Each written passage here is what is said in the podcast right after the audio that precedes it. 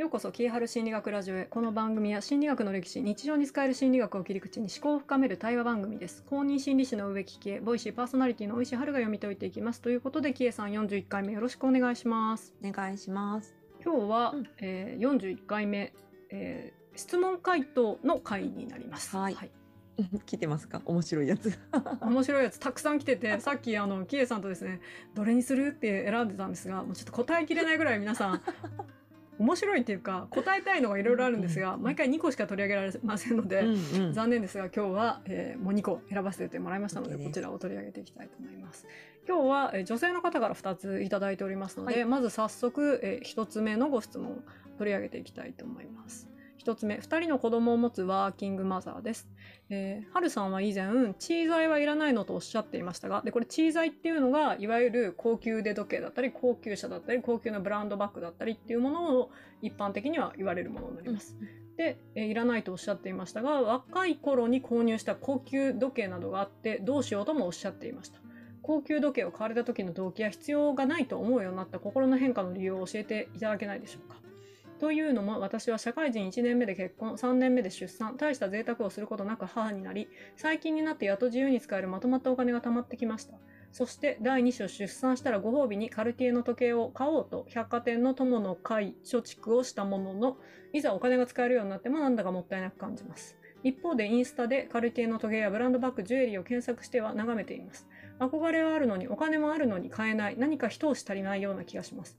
どういう心理でしょうか？よろしければ分解してくださいというふうにいただいています。おい。A さんはどうですか？これ聞かれて。これ聞かれね。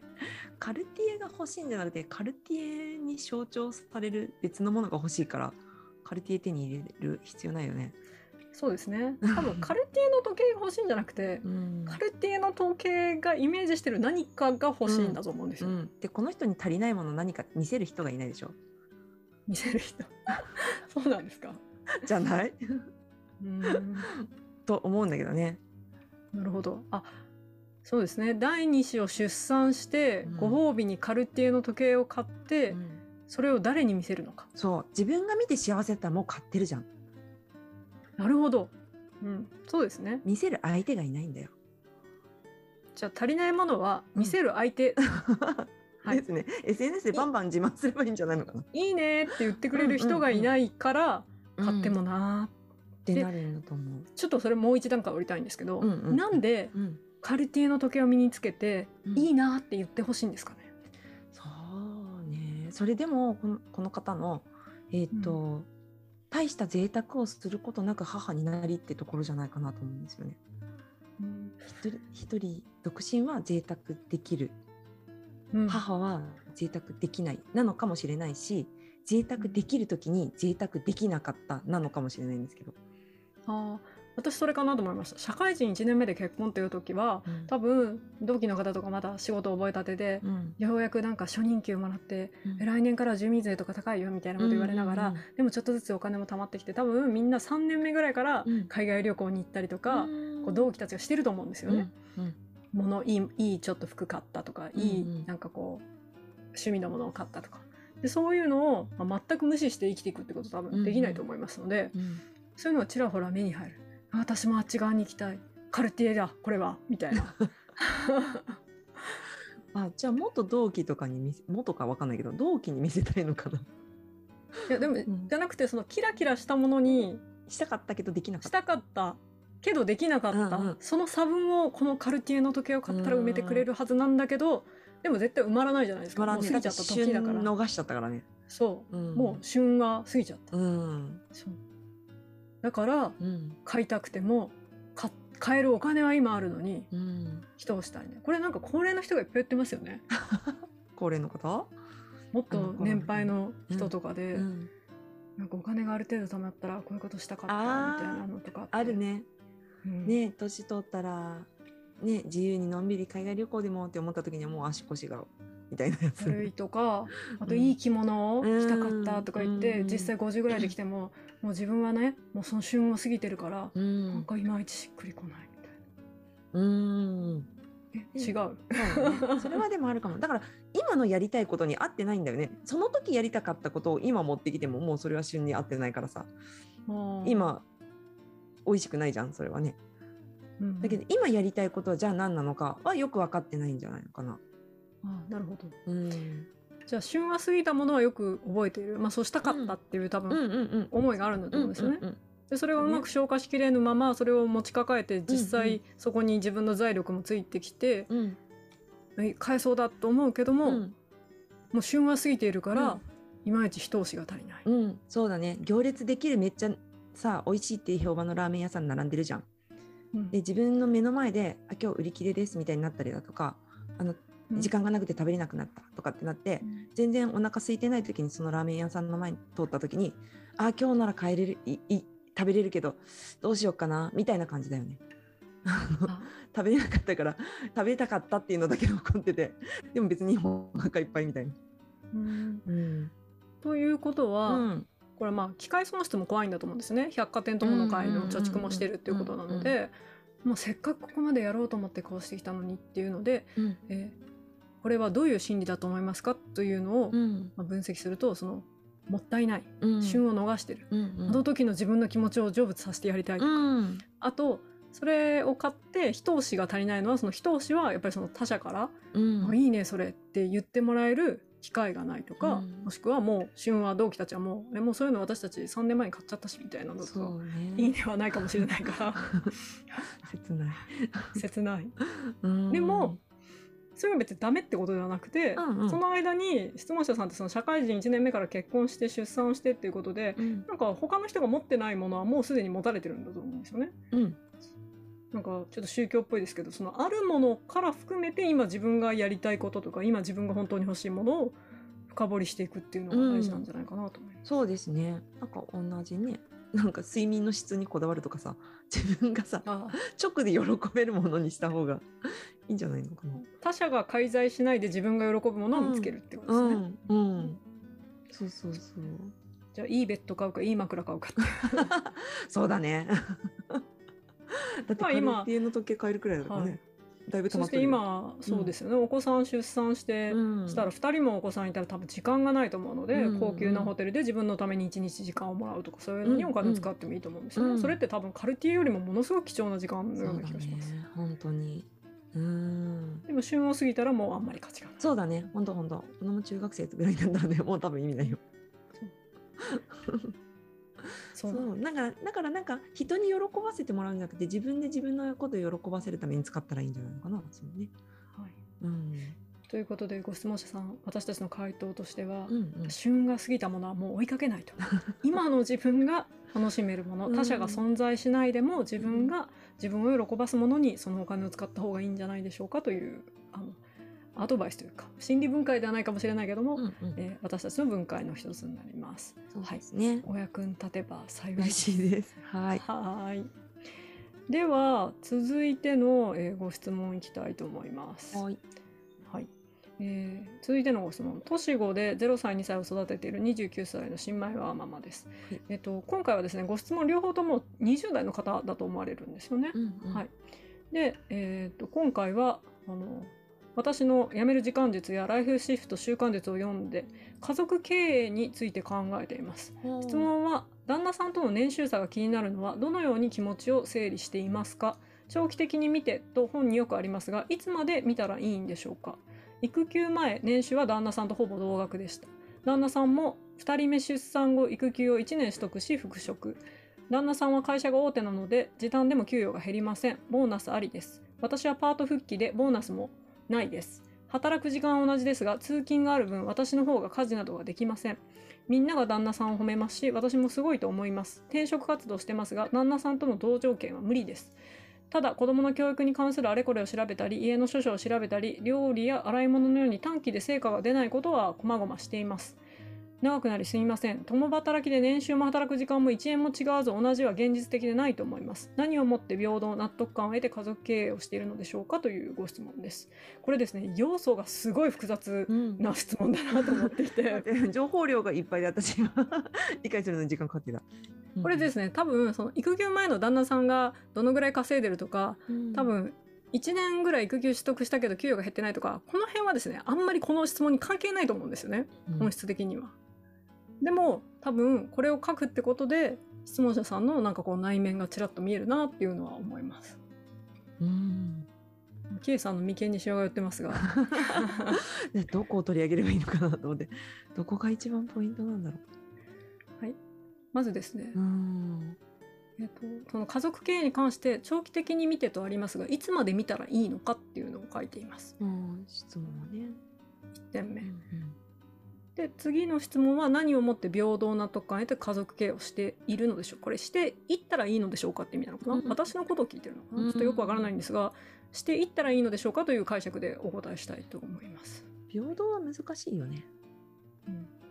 平等にはない。公平はできるかもしれないけど、平等は難しいんじゃないそうですね。うん。もともとですね私は平等でななんていうんですかね？平等な家族経営をしてっていう発信は多分してないと思うんですよね。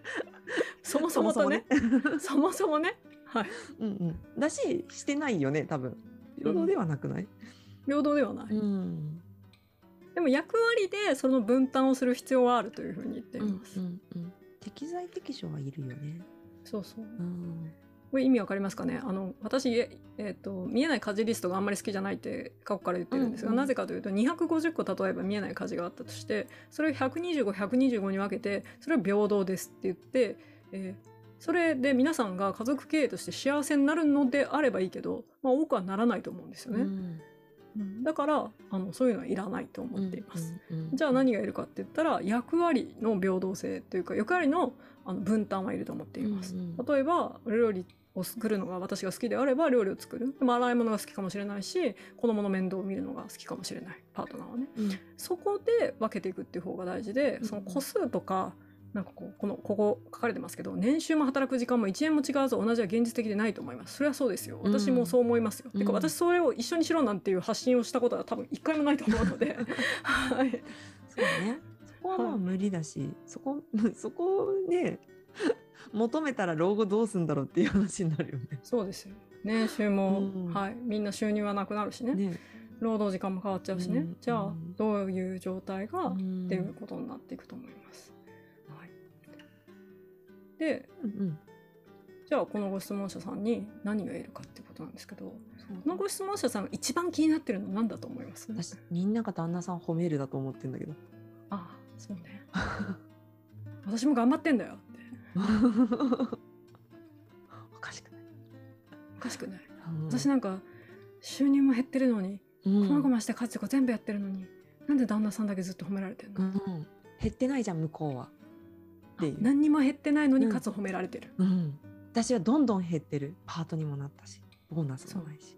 ボーナスもない。私はどんどん減ってるのにこれで平等な家族経営って無理じゃない、うん。どういうこと？うん、今か誰 誰？乗り移った。乗り移っちゃった。誰？これ平等じゃないじゃない？ってことですね、っていうところなのかな？と思ってる。見てるんだけど。でもなんか自分は誰も褒めてくれない。当たり前だと思ってる。ってなるとなんかこうジェンダーの話になっちゃうけど。うん。じゃあ、うんまあ、そこが多分質問者さんにとっての、まあ、なんか気になるポイントなんだと思うんですよね。うん私はその減ってってる。だから向こうは別に何も減ってないのにかつ褒められてる。うん。その不公平感が時間だったりお金だったりっていう数値化しやすいもので比べてるんだと思うんですよね。じゃあ何をもって平等納得感を得て家族経営をしたしてったらいいかって言ったらもうこの時点で納得感がないってことですよね。多分。うんうんうんうん。損ばっかりしてるっていう気持ちになってるってことでしょ。そう。うん。じゃあ質問者さんはその損をしてるっていうことをこう自分の中でね多分煮えたぎらせてると思うんですよ。うん。このそ私はなんか損をしてると思うっていうのをあの夫婦で話すっていうのが私は家族経営の一番最初だと思うんですよね。うん。そうだね。うんうん。だって私もすごいと旦那さんを思っている。でもじゃあなんでそのすごい頼りがいがある旦那さんに私なんか家族経営の中で全然平等感も納得感もないんだけどっていうのを私は今言えないのかうんうんそうだね。えなんかみんなが褒めてる人は私え私だけでも損してる気がするんですっていうのに、うん。なんか引け目があるのかとか、うん。確かに確かに。この方この中で精一杯言ってるのは旦那さんずるいっていう話でしょ？うん。ずるい私のこともちゃんとしてみたいなことってことだね。でそれをまあ一つはこの方自身があまり言語化できてない。自分の思いと現状があまり直結してないから言語化できてないっていうのがもう一つ一つと。もう一つは今春さん言われたようにそれななんで言えないのかなっていうところだよね。なんか言えない理由がね。言えない理由のでも裏を返せば、うん。そのこのお金のこととか結構細かく書かれてるじゃないですか、うんうん。給与が減ってるとか平等じゃないみたいなこと。を、でそれって根本的にうん。なんかそのお金への価値観とか給与をもらうことへの価値観が結構高いんじゃないかなと思うんですよね、うんだから稼いでる方の旦那さんにはあんまり言えないとかね、うん。うん。確かに。自分への評価基準がお金基準なのかな。うん。うん。そうね。うん。だってこの旦那さんが会社大手で時短で給与減らないのって、うん。別に旦那さんが悪いわけじゃないからね。そうだね。旦那さんがそういうホワイト企業を見つけて勤めているだけであって旦那さんには落ち度何にもないし家計的に見たら家族的に見たらありがとういい会社選んでくれたっていいうのやそうだね。で終わりだと思うんですよ。いい人選んだっていう話い。人選んだで終わりなのに、うん。そこになぜ自分の職場の待遇を持ってきて、うん。私はボーナスもない。パート勤務。うん。で転職活動もしてるけど旦那さんと同じ条件は無理だ、それは旦那さんはそもそもとしてその結婚以前の問題としてはあまり関係ないなそうだね。だってここ旦那さんじゃなくて同僚のあ、まあ、知り合いのなんか会社員の女性とか、知り合いの会社員の男性とかで置き換えても、うんえそれ全然関係ない話じゃないっていう風になる話だと思そううんだですよね。ね。でもそこがすごく長く書いてらっしゃるってことは、うんそこにものすごい価値観が大事だと思ってることがあるんだと思うんですよ。うん。あそれはでもある意味旦那さんと家族っていうものについてもう一回考えた方がいいような気がしますね。この方が思う家族観っていうものがうん。すごい旦那さんと比べて全てが対等じゃないと家族じゃない。うん。全てが対等なのが家族って思ってるのかわかんないけどでも全部が対等で全部バラバラだったらそれ家族じゃなくて単なる同居人でしょ？そうそう。だから全部年収も働く時間も、うん。その出しているお金も1円もたがわず同じで共働きなのがいいって思ってらっしゃるんだったら、うんそれは家族ではありませんので家族経営じゃない。よね、はい。同居人との契約の話になるよね。そう。シェアハウスになっちゃうから。あだけど旦那さんとどういう家族で家族って何なのかっていうのをちょっと考えてみてもいいかもしれないよね。そもそもね。うん、はい確かに。旦那さん旦那さん旦那さんっていう言葉がもう何回も出てくるのでうん。よっぽど旦那さんに溜まってるのかなっていう。旦那さんっていう文字がですねこの数行の間に何回出てきてるんだよってぐらい出てくるんですよ。そうだね。まあでも本当にもしこの方のい一番言いたいことが旦那さんだけ褒められてずるい旦那さんだけ損してなくてずるいなんだったら私のこと褒めてだし私も損したくないのに悲しいっていう話なので自分の思い誰にも言え,、言えてないのか分かんないけど共感してくれる人 ねいないのかなって思います。はい。それを夫婦で話ししてみるのはいいんじゃないですかね。でそうですね。次に、うん。いやそうじゃないんだと、うん。そうじゃない。私はそういうつもりじゃないんだっていうんだったら、うん。この条件が一緒であることに対してすごいこうこだわりを持ってるうんことに対して家族とは何かっていう家族観について自分が通ってみるいい機会だと思うので、そうですね。その辺を掘り下げてみるといいんじゃないかなと思います。うんあと何をもって平等納得感を得てっていうのは何をもってっていうのはそれを決めるのがその夫婦の物差しだと思うんですよね。うんうんそれは私は答えを持っていません。例えば私がえこここのお金の分け方でこういう時間の分け方でこういう家事の分け方を持って平等ですとか、うんそれで納得感が得られますよって言ったって、うんこういう人は絶対納得しないです。それにさ人が2人以上住んでんでしょ納得なんてそんなんないよね ないですよ。でもキエさんと私結婚10年以上経ってますけど、まだ納得してないと思そんなに。納得してないよ なんで私が歯医者の予約してあんた連れてくだけなのよって思ってる予約からしろよと思ってるもんいいじゃないですか私まだ連れてってますから。連れていくのも私かよ。てか強制のお金も私かよみたいあそうだな。そうねえ納得はまあないよね多分ね納得はない。うん、まあでもその代わりが時々あるぐらいかな。でも納得したいとあんまり思ってない。うん、そうだね。それはあるかもしれんね。そまあ、それやってあげてもいいぐらいな人だけん結婚しとるみたいなところはあるかもしれん。そうそう。うん。そもそも夫婦関係で納得の境地なんかたどり着くんだろうかっていう悟りより難しそうよね。っていう大前提があるからかもしれないですね。そうだね。うんうんうん。なんか私結婚したのはさ、なんかこの人だったら介護してあげてもいいかなと思ったから結婚したんだけどさ、うん。なんかメリットじゃないじゃんそれってね。うん。うんなんか一緒におってもいいかなみたいな感じだったけん。うん。すごい達観。私介 介護とかも全然考えてい。やでもバンバンお金貯めていい老人ホーム入れよぐらいの気持ちですよ。本当今はでもねもうねなんかぷくぷく太ってきたからねこれ介護無理だわって思ってるけどね そうそう。だけどまあ持ちつ持たれつかなとは思いますけどね。うん。そうですね。うん。そのなんていうのかな。多分、まあ、いろんな家族スタイルがあって、いろんなうん。皆さん家族の形態があると思うんですよね。うん。でその中で自分の、まあ、経営方針家族の経営方針があると思うので、そこが不平等だとか、まあ、納得感がないとかね、うん。思うっていうのは多分そもそもとしてなんか納得のいくの家族感があるって思っているっていうところも見直してみるかもしれないですね。そうだね。そんな割り切れんよね。だって向こうだってさ、こっちに言ってないけどいろいろ思ってることは絶対あるじゃん。はい、ね。あると思います。聞かんけどさ、聞きたくないから。聞かんけど、ね。でもそれもなんかね、そんなもんじゃん。これだってこの裏を返せばこの質問者さんの旦那さんは、えなんで俺育休1年も取って給与も下がってないし ちゃんとあの、妻がねパートで給与下がった分、うん。俺早めにうん。通勤があるから迎えにも行ってるし保育園のうんうんもやってる。で家事もする、うんでまあ周りはなんか褒めてくれるけど、うんうん。まあ妻がね働き続けたいっていうのをサポートしてるのに、うん。なんか不機嫌。なぜ？うん。俺何にも減ってないはずなのにって思ってるかもしれませんよね。そうかもしれないよね。でなんか転職活動する。でも私今の職場と同じぐらいの給料のとこがないって。なんかこう プリプリしてる。不満そうだったプリプリしてる。えだから俺は俺は君の通勤がある分早めに帰ってきて俺の給料減ってないし、ね、育休も取ったけど、そんな不遇な扱いも受けてないいい会社だと思ってるけど、えなんで何がそんなに不満なの？って思ってるかもし。れないね。本当だね。そうだね。さあ小話がどんどん長くなっていくので この辺りで終わりたいと思いますがというところまで見ていくと、まあ、うんうんまだね20代だしあのまだ年子ゼ0歳と2歳を育ててるってことで、うんうん多分相当余裕がない気持ち的にうん。大変だと思いますので、本本当。応援をしております。同時に自分の家族観を見直すいいチャンスなんじゃないかなと思うので、はい。ね。まあ子育てなんてね、楽しくないことばっかりだからね。そうですよ子育てなんてあの生産活動じゃないですからね再生産活動本当に。維持するだけそう現状を本当ね、あの公務員だからね。公務員の皆さんごめんなさい。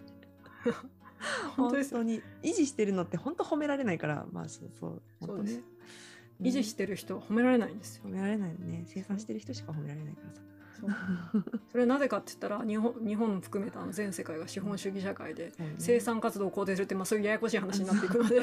やめようって言ったのに。ね。終わりにしようって言ったのにね。家事育児労働のケアに関してはあの対価がないっていうことを打ち出してきたその、ね、社会学の領域になっちゃうんでちょっとやめますが。ということで、はい、ちゃんとあのうん。旦那さんと話すか自分の中で一度掘り下げてみると、うんまた新たな気付きがあるんじゃないかなと思います。はい。ということで、はい、今日は質問を2つ取り上げさせていただきました。え質問したいよという方はですね、私の Voicyの、えープロフィール欄に質問箱のリンクがありますので、そちらから質問を送っていただければ、あの取りまとめてキエさんとあのお話変えさせていただきますので、どうぞお待ちをしております。では、キエさん、今日もありがとうございました。はい皆さん、ご感想等は、ハッシュタグ、キエハル心理学ラジオでツイッターでつぶやいてくださると嬉しいです。楽しみにしております。では、ありがとうございました。ありがとうございました。